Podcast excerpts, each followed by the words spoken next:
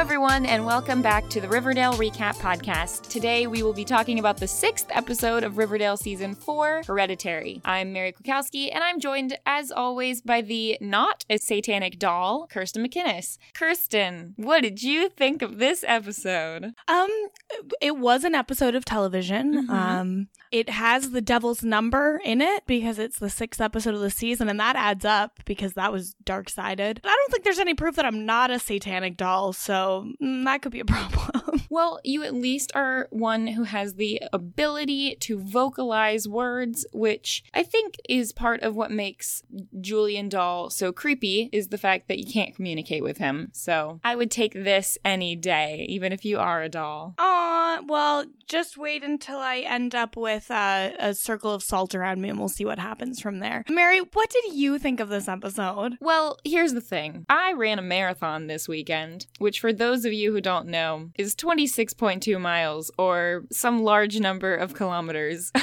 Couldn't tell Um, you how many kilometers. It's a lot of kilometers. Like, let, let's ask Google. How many kilometers in a marathon? It's 42 kilometers. Right, 42 kilometers. And see, this episode was slightly more painful to get through than that marathon. I'm not gonna lie, it took me like three hours to watch this episode because I kept, well, partially because I kept having to stop and put my ice packs back in the freezer because I'm just laying on the couch covered in ice packs forever. But I also have, kept having to stop it because I needed to just refuel mentally. I, you know, I don't know. I don't know what exactly is a twist anymore and what is just to be expected. Like, Riverdale could have spent some time going in a really cool direction for season six, and instead, we are recycling old stuff that we hated and just being annoying and everybody is has not learned anything over the course of 3 seasons and we're just going to keep falling into the same traps over and over and over again. Yeah, I think that they have exhausted all of their ideas. And so now they're just like, okay, well, so we've used every idea that exists. How can we reuse them to make a new episode of the show? Because obviously there's no such thing as an, uh, any other ideas. So, uh, Here's an idea. Let's crowdsource some ideas. Here are some things that would be better than what they gave us. How um, about literally anything.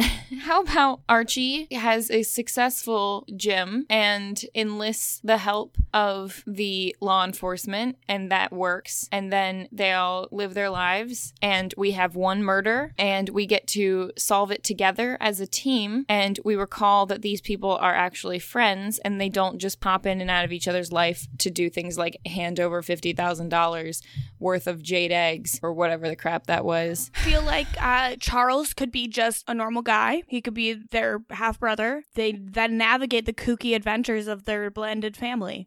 Can you tell that I just sound a little bit over it? You know, I, t- I tend to Oh no, I thought you loved this. normally normally yeah, but I'm just upset. Let's jump in. You can tell that this episode started off bad because there was a Jughead voiceover, but yet again, I decided not to write it down because that takes a lot of pausing and reading the captions, and I didn't feel like doing that. But basically, the whole thing was about Dodger and how he gets the homeless kids to help him so that if they get caught, they'll just go to juvie and then get back out to do work for his crime schemes again. And he is clean as a whistle, which here's the thing we've already seen a couple times in this show that Dodger and his gang of merry bad guys just show up and threaten Archie and stuff. Like, is that not evidence enough of bad behavior? We can't like record that and submit that somewhere. well, and they make it seem like this is something that's been going on for years and years. So why is this the first we're hearing of it? What was the serpent's role in all of this? Where are the serpents? Why is this happening? I'm also very over. In a list of other things that I have Googled recently, I Googled where the heck is Sweet Pea, to You which. You Googled where the heck is Sweet Pea. Yeah. I feel like this is not the first time we've talked about how bad you are at googling stuff.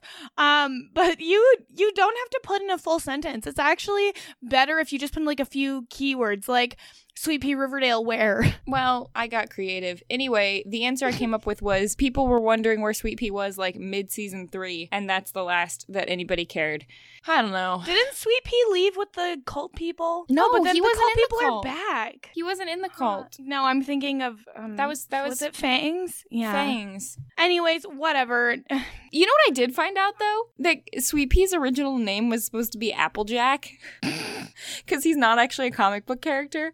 I really appreciated that. Kind of felt like we should have gone with Applejack. Yeah, so Archie Archie's brilliant plan is that he shows up as the Black Hood. Yep, because that's what he is. And he handcuffs kids to their wrongdoing. And then he shows up again as Varsity Jacket Man. Yeah, with his Letterman jacket on, Yeah. like, "Hey, son, uh, if I can make the team, so can you." basically and then he gets the kid a job at pops uh and that's it and it's a great plan so far The- and the kid talks to FP and um Mary Andrews. right i can't wait until pops is just full of 12 year old boys working there I don't think that that's the kid was entire staff 12. well however old they're supposed to be they're certainly not 18 which is the age they look Yeah, I thought that kid was like 16. I don't know, whatever. All right, let's talk about Cheryl because why not? So, Cheryl and the creepy baby doll, she has a, a nightmare where DBJ, Nana B, Penny B, and Daddy B show up with Julian Doll and ask to take her body or something. And then she wakes up and it's like, "Nope, that's not a thing." And she's she's all paranoid and she doesn't want the twins to be left alone with the doll. I don't understand why you can't just take the twins to the Cooper Jones household, but instead she's been skipping school and Tony's like, "Girl, if you want to go to college, you've got to finish that school." I'm just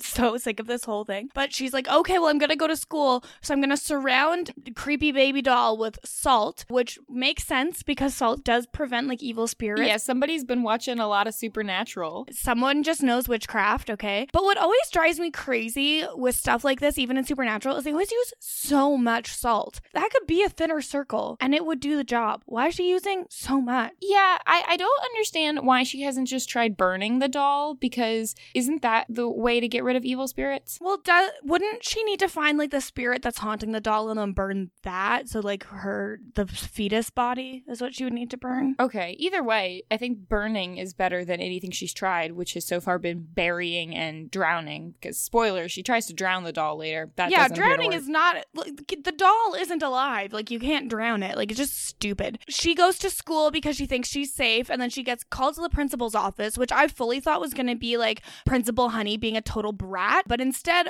Dagwood swallowed a ping pong ball and was taken to the hospital. Which like a ping pong ball is pretty big to be choking on, Why do they have ping pong balls? I mean, I don't see them playing a lot of pong at their house. probably for beer pong at house parties. I guess. But also, can we just talk about the twins for one second and how they haven't aged, even though they've been alive for almost three years at this point? I they're mystical. I don't care. She goes back to the house rather than straight to the hospital and finds that Creepy Doll has escaped the circle. There's a, a line where the circle is broken and is in dead body Jason's arms. And uh, it's creepy and I hate it and um, whatever. And there's no explanation to this. Did the doll just crawl over the circle? Like the circle had absolutely no effect? Did someone else come by and break the circle? We don't know. someone definitely broke the circle. There's no way that the doll broke the circle. But we don't know and we don't really care. Then Cheryl goes downstairs and finds that her aunt Cricket, her uncle Bedford, and some, I'm guessing, cousin who never speaks because the uh, male children in the Blossom family are not allowed to speak, much like Jason. They show up. well, the, none of them have anything good to say anyway, so. they want to buy the company, and I guess Cheryl is, uh, her name is on the paperwork or something. Well, they need some representative from like every branch of the Blossom family. And since her dad is dead and her mom is in the wind, they need her to do it, which I feel like just because your mom is missing doesn't mean you can get a teenager to sign legal documents, but okay. Well, I didn't know if it was like your mom is an escaped criminal, so she no longer counts, but Cheryl maybe also is technically a stakeholder in the company, whatever. And it was a little bit unclear about like they want to sell the maple syrup business, but they implied that would also be selling the house. Thistle well, I think because the business is on that property, I feel like they would sell all of it, but I don't know. what about the hunting lodge? Um, I don't. Who knows? I forgot that that existed. Yeah, so did the show, along with everyone else and the serpents and Sweet Pea. I mean, sorry, Applejacks. So Cheryl faints, and then there's this really great part where she wakes back up, and I was watching with the captions on, like I do, and Tony's sitting there, and she's supposed to say, My Tony has informed me of something, but instead it says, My attorney has informed me, which I thought was great because Tony is her attorney. Cheryl is reasonable for one second because Tony's like, Hey, maybe we should just sell this stuff and start fresh somewhere. Cheryl's like, yeah, maybe. But then they're like, oh, cool. Can we go down, the, down to the chapel and light a candle in celebration? And Cheryl freaks out and is like, I'm never signing any papers and no one's allowed in the chapel, which I don't really get. Like, if you're so afraid that people are going to find DBJ, maybe just like move him. It's also the thing where she clearly recognizes that having dead body Jason is a mistake and a bad thing to do and should not have him, but she's doing it anyways. So, uh, anyways, goodbye, Cheryl. Remember when Cheryl used to be like a cool character? Yeah, that was a while ago.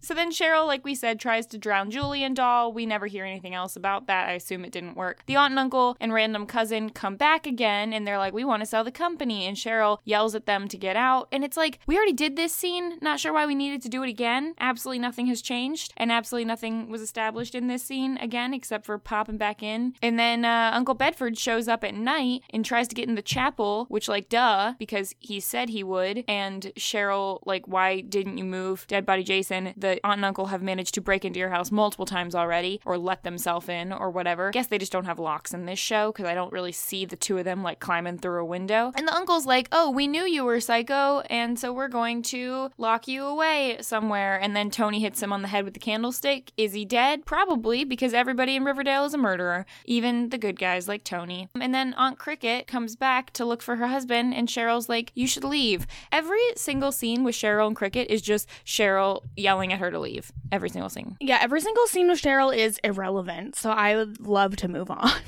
Okay, let's move on to Archie, someone who's woo, something even better. And I will say Archie is the shortest of my notes, his plot line, so that's kind of fun. Basically, Archie and the boys who are Reggie, Mad Dog, and somebody else in a Letterman jacket that we can't see who they are. Could be anyone. Could be anyone. I think it was around then when I googled where is Sweet Pea. so You're like, huh, Sweet Yeah. Pea could have been this guy, but he's not. But he's not. So they find that the center has been trashed and they tell FP to arrest Dodger, but FP is like, we don't have evidence because the kids have all the evidence, which is just like a vicious cycle because it's like, okay, get all the kids away from Dodger because then Dodger will have to commit the crimes on his own and then you can arrest him. But unfortunately, the kids won't leave Dodger because Dodger's like, I'm to hurt you, probably. And he gives them free pizza and arcade games. Yeah, he gives the kids free pizza and arcade games. Well, actually, he doesn't give them free arcade games. He pays them to do crime, and then the kids spend the money on the arcade games. So then he spends the money he paid them on the pizza. So like, they're not getting anything for free. It's the most insane. If these kids are on the streets, you'd think they would need the money for something other than arcade games. That's all I'm saying. Like, why are they doing crimes if it's just for arcade games? Conveniently, they don't really anymore because they can probably just crash at the center, and I think they're putting in a second shower there. Wasn't that a thing that they was supposed to do? It needed another bathroom, yeah. Yeah, I don't know if that was ever accomplished. I can't wait for the renovation plot line. It kind of seemed like Veronica threw a bunch of money at it. Maybe that already happened. I, I honestly don't know. So, anyway, this happened, and Archie then asks his BFFs, Veronica and Betty, who we totally know he's still best friends with because they hang out all the time. Like, this is, again, I know, I know that this is not a hot take, but the reason that season one was good was because you had this cast of characters who were realistic in their relationships with each other, meaning like, oh, the girl next door who has a crush on her best friend, and then it doesn't work out, so she starts dating the loner guy, and Veronica's there. Like, the CW as a network is really good at teen romances and breakups and that kind of thing. And you can spice it up by throwing in a little bit of mystery and a little bit of murder. But then they went like overcorrected in the wrong direction and just threw all murder mystery in there and I, I we've said this before but having a couple scenes where people are like oh i love you is not actually a teen romance anymore you just have these established couples who you won't break up and they don't fight and even when they do it's resolved in one episode i marathoned season one and two in a weekend because of the interpersonal drama and relationships with each other and that was cool and we don't have that anymore so whatever I'm here to tell you it, it wasn't cool. I don't know what drugs you were on during that weekend bender, but it it wasn't like that. Hiram arrives and is like, "Here's some money. I'll fix all your problems." And Archie is smart for one second and is like, no thanks, because I don't trust you and it's never just money. And also, Hiram's like, sorry for your loss, which I think was trying to humanize him because we knew that he paid for Fred's funeral and stuff. But I, I just, I just don't believe that Hiram has a soft side here. I, I can't really figure that part out because I don't, I don't think that he was exactly assuming that he would get something out of doing that, but I don't think that he cared about Fred at all because he tried to kill him and Archie multiple times. Yeah, I'm assuming that anytime Hiram does something that could even be remotely construed as good as it, it's um, to manipulate someone. So, uh, yeah. Yeah, so it was weird. Anyway, so Archie sends him away, which is nice for one second, but we'll come back to that. Veronica, as the normal teenage girlfriend that she is, buys Archie a bunch of arcade games. And then the kids still don't come because Dodger gives him pizza. Yeah, which, I mean, Archie, you should have seen coming. The kids were like, here are the two things Dodger gives us. And Archie's like, great, I'll give you one of them. Although I feel like uh, if they get free pizza but they have to pay for arcade games, getting the arcade games for free, they could probably afford to buy pizza for themselves. I think these kids think. are uh, getting pretty selfish. A little bit. I think the kids are working the system, and it's uh, the system between Archie and Dodger. Like, when you look at the picture here, who's really winning? It's the kids. I mean, except for they're still on the streets. Mm, but free pizza. Uh, yeah, you're you're right. Free pizza and then free burgers for dinner. Yeah, what would you rather have? Free pizza or free burgers, fries, and milkshakes? That's so tough. They are in New York, so the pizza would be very good. I love a good veggie burger. I think there's more variation with the burgers, fries, and milkshake. Like if one day you don't really feel like eating a burger, you could just like eat the bun and the lettuce or something. I like I'm just saying with the pizza, it's like if you don't feel like pizza, you can't do anything with that. You Yeah, but they're in New. York. Everyone in New York wants pizza all the time. Okay. Anyway, and then Dodger shows up at Archie's boxing gym because the kids are like, "Woohoo! This is great!" and it's a party there again. And he's like, "Archie, you're totally that dude in the mask," which took you long Well, enough. yeah, because Archie is like, I'll fight you. And he's like, Don't you need your mask? And it's like, Oh, for crying out loud. Yeah.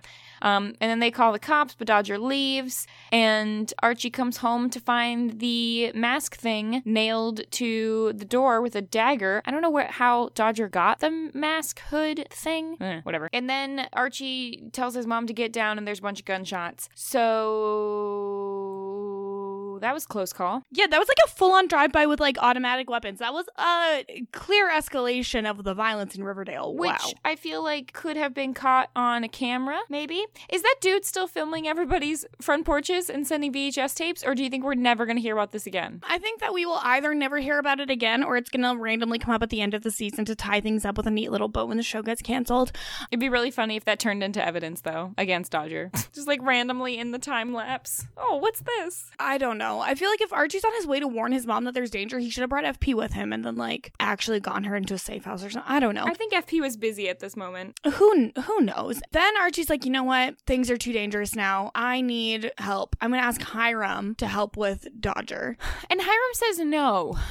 Which because aren't we pretty sure that Dodger works for Hiram in some way? Well, let's get to that because the next scene is Archie and Reggie finding Dodger almost dead, wrapped in a rug, a bloody rug, near the gym. So they call an ambulance. Yeah, and but I feel like it could totally be a thing where he worked for Hiram, but Hiram wants to win Archie's trust back for some reason, so he's like willing to do whatever it takes, even hurt his own people. It's, yeah, it's one of these weird things though where I'm like, okay, Hiram is clearly going to use this because Hiram clearly attacked Dodger. So he's going to use this somehow to be like, Archie, I protected you. Now you have to do a favor for me or you owe me or whatever. Yeah, And it, except he said no, and so Archie could be like, um, sorry, you said no. I'm assuming that some random other person attacked Dodger or something. Or, or he's like gonna try to frame Archie for having attacked Dodger because he's literally done that before. maybe Archie can go back to jail. That's fine. That's my favorite plot line. Honestly, would love to see Archie get beat up in Juvenile Fight Club again. So Great. All right. Let's, you know, this is really bad, but Riverdale, I think the thing that it does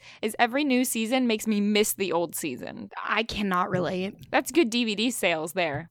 So, Veronica and her family is a mess. Let's talk about them. Hiram and Hermione, they're out of jail because that was easy. Yeah, it happened so fast. Yeah.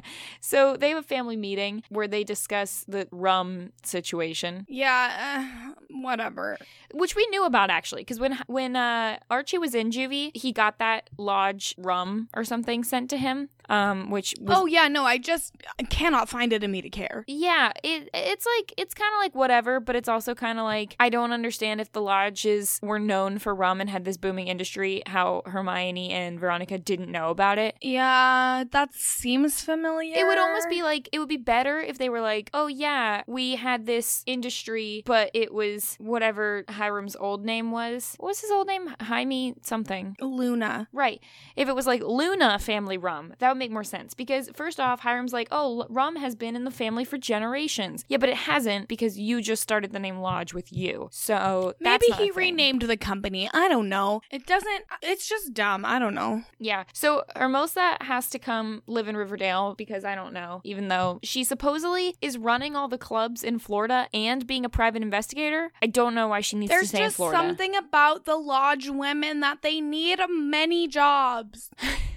they need at least three companies. Yeah, yeah. And Hiram's like, great, she can work for you at the speakeasy. And it's like, no, that's a bad idea. And Veronica says, We're not hiring except for our new hostess because Hermione is going to work for Veronica in this new job that she seems to have a lot of trouble with. But like, Hermione's worked for her before at Pops. Just give Hermione the job at Pops that she already knows how to do. And I don't love Hiram making fun of Hermione for getting a job. Dude, you were in jail and you're a bad guy and everybody knows it. Stop. Also, I really love the family black and burgundy matching color scheme. Really feeling it. we wear black and burgundy for our next family photo? We definitely can. Also, pretty sure that's what we were wearing for our first family photo, but No, I was wearing white and blue. ah, shoot, so close. Uh, we can. Sorry, We I'm just such a definitely do that. Betty. Yeah. Veronica kicks her dad and Hermosa out because she's an idiot and she hasn't learned hey, you know what the best way to take down your dad is? Pretend to work with your dad for just one second. Get on his good side. This isn't gonna work. It's crazy how that worked when she actually got him arrested. So, um, Yeah. I don't know. Anyway, I don't know what the point of getting rid of Hiram last season was if he comes back after only five episodes. Because they love recycling plot lines. So then Veronica's teaching her mom how to be a host, which, like, yes, host slash hostessing is not easy, but it seems like Hermione's having a lot of trouble with it for someone who's been involved in, like, intricate plans in the past. Yeah, also last I checked, the sp- speakeasy was mostly used for high school students to come and play G&G. And I understand that G&G is not a thing anymore, but since when is it like a pop-in nightclub for like reputable adults who like have their own booths and need to be sat next to particular other people? I thought the whole thing about Riverdale was that they didn't have the same kind of formal social structure as New York. Like, they didn't have high society kind of people, but I guess they do all of a sudden, and it's overwhelming for Hermione for whatever reason. And then she wants to get a pen, but Veronica's like, "Chill, mom, you'll figure it out." Like, let her get a pen then and take notes. Let her let her write stuff down. Why are you just spitting information at her? But also Veronica was reading it from something, so I would assume that Hermione would have access to that book when she's doing the job, so maybe she doesn't need to write it down. I don't know. I don't know. Then Daddy and Hermosa show up and they don't have a reservation, and so Veronica puts them in the Crapo booth 11. Oh, Ooh.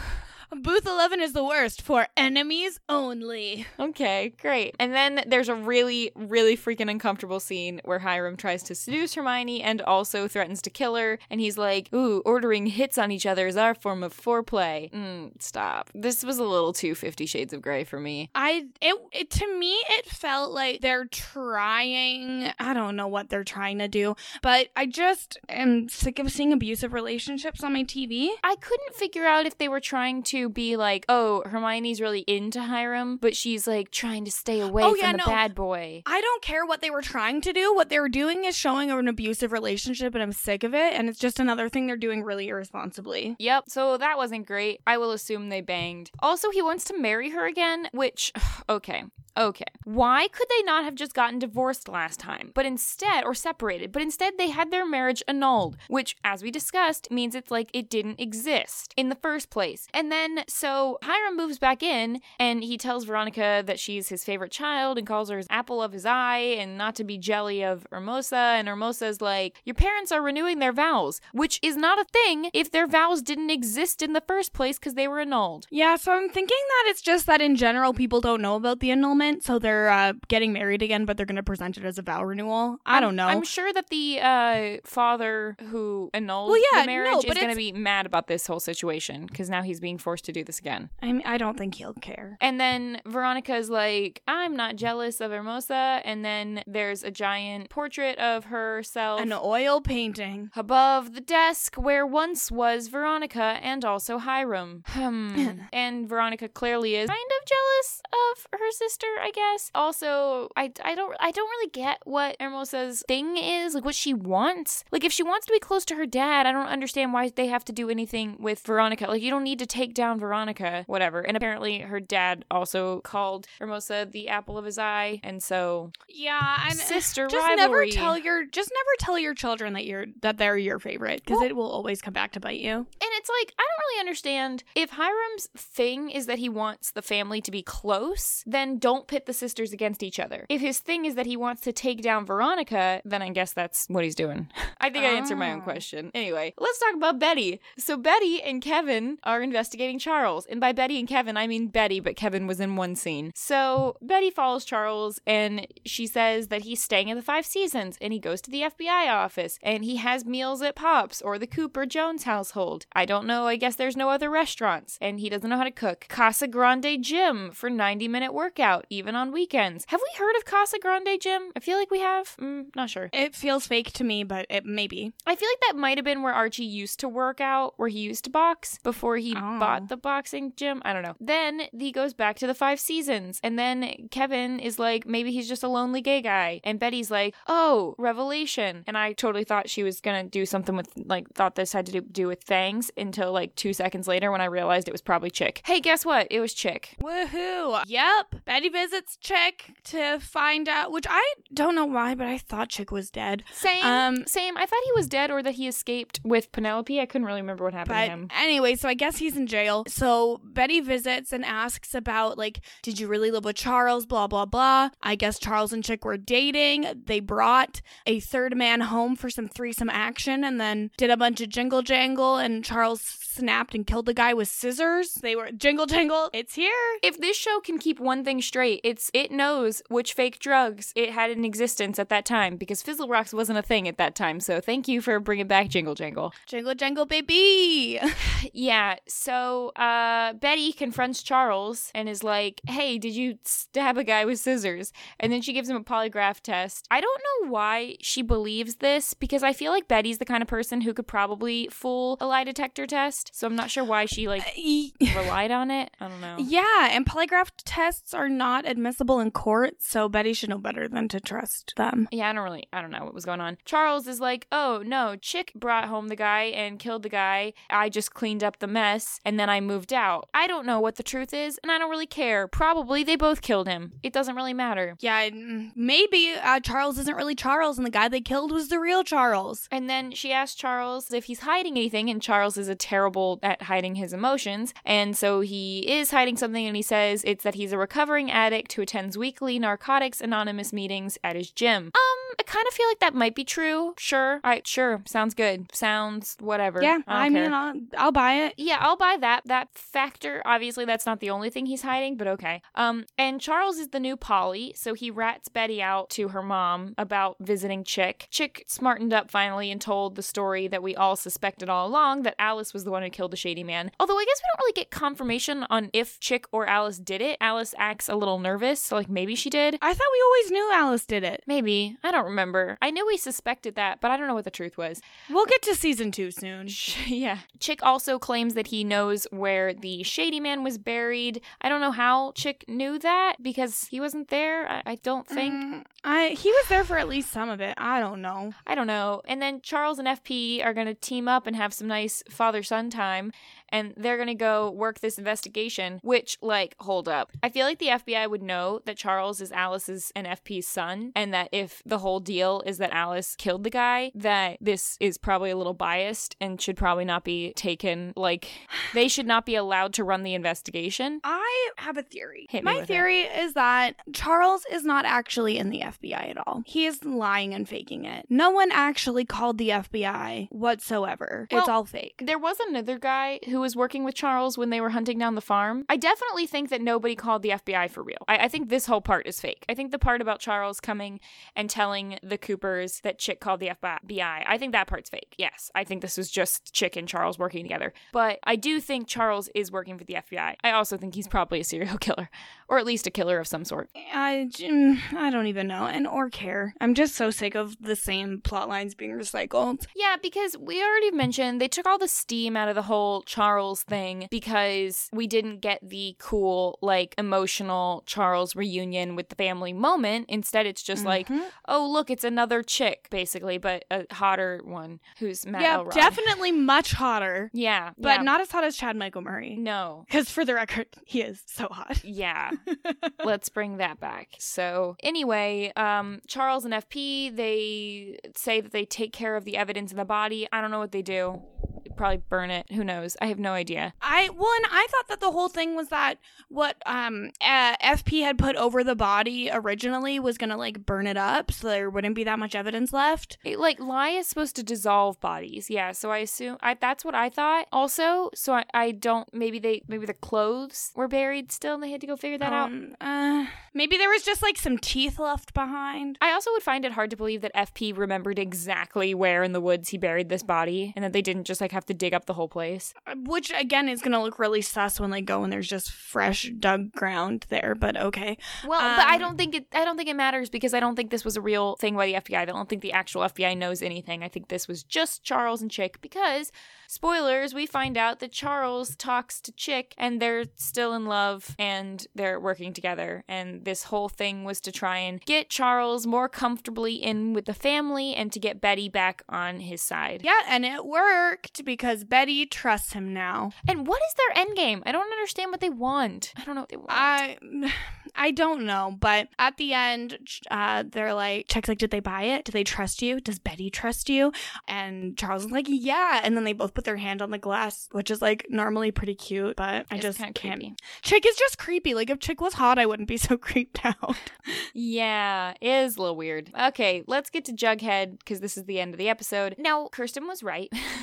I I'm so upset that we didn't bet the knowingest know it all on this. no, so this doesn't count. And um, I think I get some points. not a calculator on Twitter can give Kirsten some points, but she still thinks that I'm the knowingest know it all. Haha. She is doing a running tally. She is calculating as she goes, and uh, I think that we'll find in the long run um, that it's me because this one was worth 15 points. no one says that this is worth 15 points. I disagree with that fact. Anyways, so I was right. Jughead's grandpa wrote the first book in the uh, what what brothers are they called again? The the Baxter Mm, brothers. the Baxter brothers. The Hardy Boys mysteries. So here's the thing Jughead has writer's block because he's supposed to be writing this mystery thing. But okay, here's clearly why he has writer's block. One, he's not trying to write, he's just trying to do research on the books, which is dumb because apparently he's read them like a billion times. Two, he's having writer's block because he's never written fiction before. He just writes long, dreary prose about like deaths in his town. Um, yeah, he writes nonfiction. yeah, and Betty is like,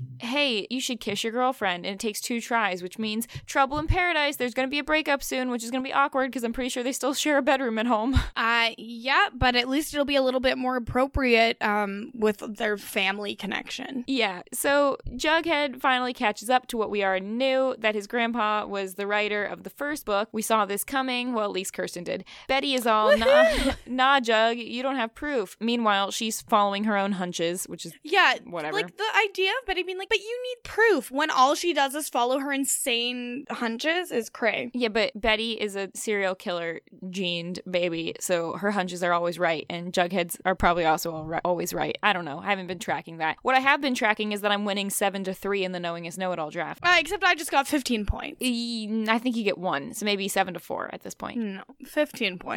So Jughead traces his grandfather's writing to a literary magazine, but the article is torn out. So they search Riverdale High, and they find a similar literary magazine where a story was written that was basically the same as the first Baxter Brothers. And there's a lot of talk where Jughead's like, they use the same words, and the voice and tone is the same, and the Baxter Brothers went, And the had summer jobs, and it's like, who cares?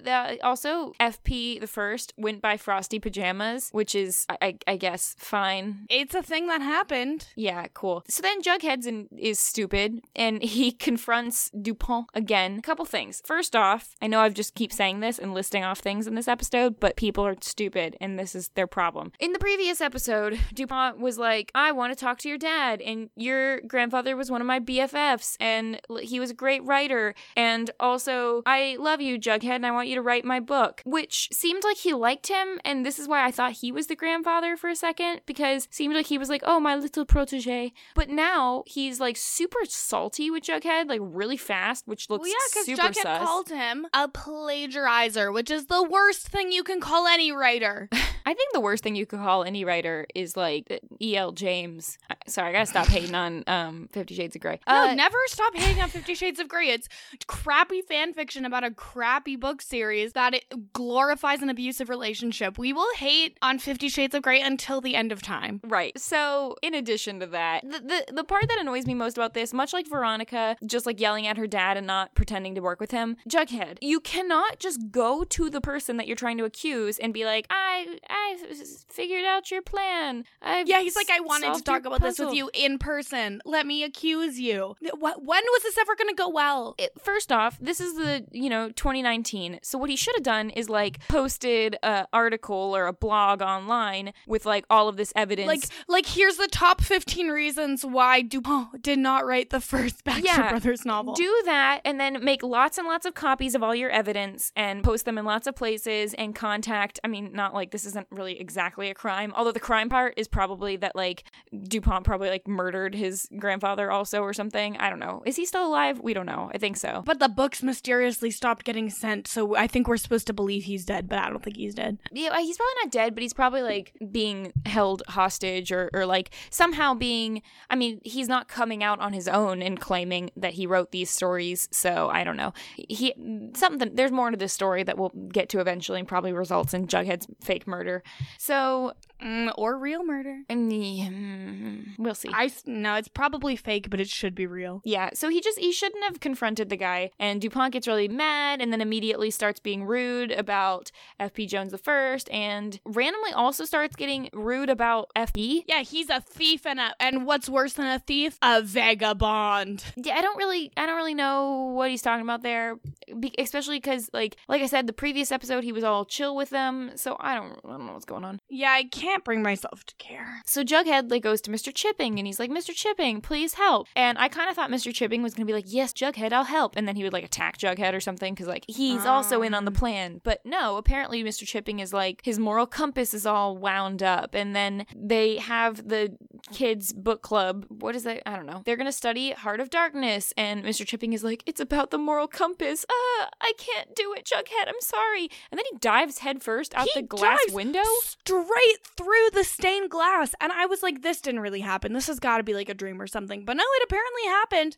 And the rest of the seminar is just sitting there like, oh, whatever, he's gone. Uh, because they're cyborgs. the rest of the seminar i feel like was like mm, yep happens all the time we're not going to help i assume jughead called an ambulance I-, I also assumed that they were not on the first floor like they were high up and this is a big yeah, no, problem it, it didn't seem like it was a first floor window. DuPont comes in and he's the new head of this seminar. And I just want to just stop down real quick. I know that I haven't brought this up at all anytime we've talked about this seminar. This is a seminar of like six children in high school. In university, seminars are not this small. yes It's just weird that there would be so few people. Like, you'd think at that institution, a lot of kids would want to be in the creative writing seminar. well yeah and also i definitely think that this seminar is more of like some kind of weird cult thing that like these kids are all in on something bigger than just this i don't know Yeah, I don't know. They're creepy and I don't like them. yeah i they're the stonewall four as we know Mm, yes. Yeah. So, yay, that's it. And that's going to go well. And Jughead's definitely not going to die because of this. We'll yeah, see. it definitely doesn't um matter at all. yeah, so this episode was entitled Hereditary, which probably is lots of things, but it's also a 2018 thriller by Ari Aster, uh, which has the description When the matriarch of the Graham family passes away, her daughter and grandchildren begin to unravel cryptic and increasingly terrifying secrets about their ancestry, trying to outrun the sinister fate they have inherited. Which sounds a lot like Cheryl's stuff, but also kind of like Jughead's stuff, and also, uh, you know, hey, family drama. That's that's Betty and Veronica as well. Yeah, the whole thing is family drama, so uh adds up. I wonder what sinister fates these children are all going for. Yeah. Also, something just to note again, which we probably have already talked about and definitely will talk about when we get to it in season two, but Chick was actually a secret agent for the government in the comic books, and Chick was the name of Betty's real brother, which I always kind of found found interesting because I would have assumed in the comics that the character's name was Charles and that Chick was just like a nickname, but but yeah, his name was Chick also. So that's cool. Huh. Fun- Good to know. Fun stuff. Sadly, no close but no cigars this episode coming from our like four last episode. Yeah, but eh, that's okay. Oh, we did get a message from Gregory McBean that the whatever in Royal could have been a close but no cigar for Barnes and Noble. Oh, Sheds, Sheds and Sheds uh, and, and Royal. Yes, it totally was, and I will add that for last episode. Yeah, I feel really dumb, but at the same time, we don't have Barnes and Noble in Canada, so I think the reason I didn't see it right away is because it's actually clever pun, and um, it's not just like it's not just a random rhyme. So yeah. So I I actually that's that's pretty good. So thank you, Gregory. But it was like when they said it in the episode, I knew this must mean something. I just couldn't figure out what it was. So thank you so much for that. So who was the most normal person of this week? Um. Well, I, I don't know what to say. Could be Kevin. I I was thinking maybe Kevin. He was just like, "Hey, your brother seems like a lonely gay guy," and he was kind of right. Yeah, So could be him. could Could be Kevin. be uh I think it's Kevin. yeah, I think it's Kevin because no one else was normal. Yeah, I can't think of anyone else that I could even make an argument for. I mean, I guess FP didn't do anything weird. mm, I don't know. He went to go dig up a body. Yeah, but that's pretty in character for FP. I mean, he buried the body and he was just trying to Yeah, cover his own but back. I feel like the most normal person is not necessarily the most in character person because these people's characters are wild. Wow, deja vu. We've had this conversation like six Many times. times. All right. Well, it goes to Kevin, who we suspected was the massive winner of the most normal person award. But I went back through and looked, and who did, who was it? It was like it was, I think, Reggie. Reggie and Alice or something actually had a bunch. Uh, surprisingly, considering neither of them 'Cause had I been feel normal for a like little while. Every week, we're like, oh, it could be Kevin. Oh, but Kevin always gets most normal, and then we never give it to him. no, he's only actually had it once. I'm pretty sure. Yeah. So cool. He can have it. He'll. I think he'll get it lots in season two, though. Probably. So, sorry for the short update. This episode was exhausting, and I'm not trying to be too down on it. Mostly, I'm just mentally exhausted from my weekend in general, but also I just I think the part that makes me annoyed is like, look, G and G was ridiculous. The farm was ridiculous. But at least those were new things.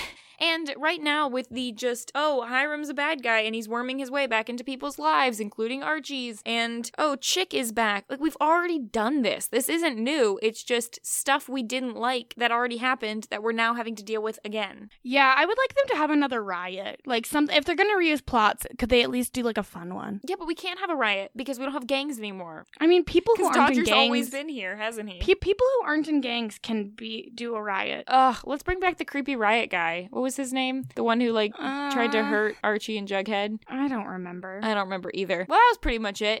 you got anything else? I would like to apologize for my negative attitude, but I would also like the Riverdale writers to apologize to us for everything they've done wrong.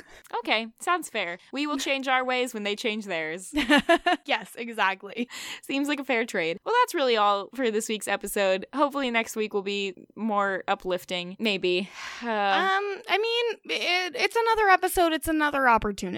Exactly. Thank you for joining us, and we'll be back next week for a recap of episode 7. Until then, you can follow us online at Frail Mary and at Kirsten Said What, respectively. You can also follow us online at KowskiCast or That's Cow with a K. KowskiCast.com. Yeah, Cow with K. And that's pretty much it. Kirsten, you got anything to plug? Just, I will be on Twitch this week, twitch.tv slash Kirsten said what. Check it out. Come hang out. We're having a lot of fun with The Sims. We are trying to find my Sim a man because we want her to have a baby. So it's really Woo! fun. It's All really fun and exciting. That sounds fun. I will be on Twitch after I finish moving.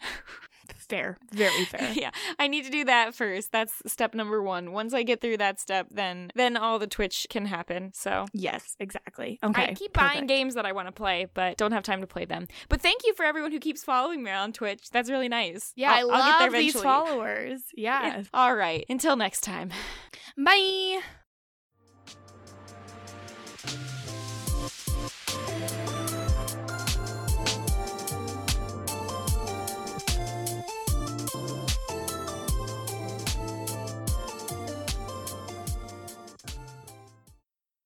I will assume they banged.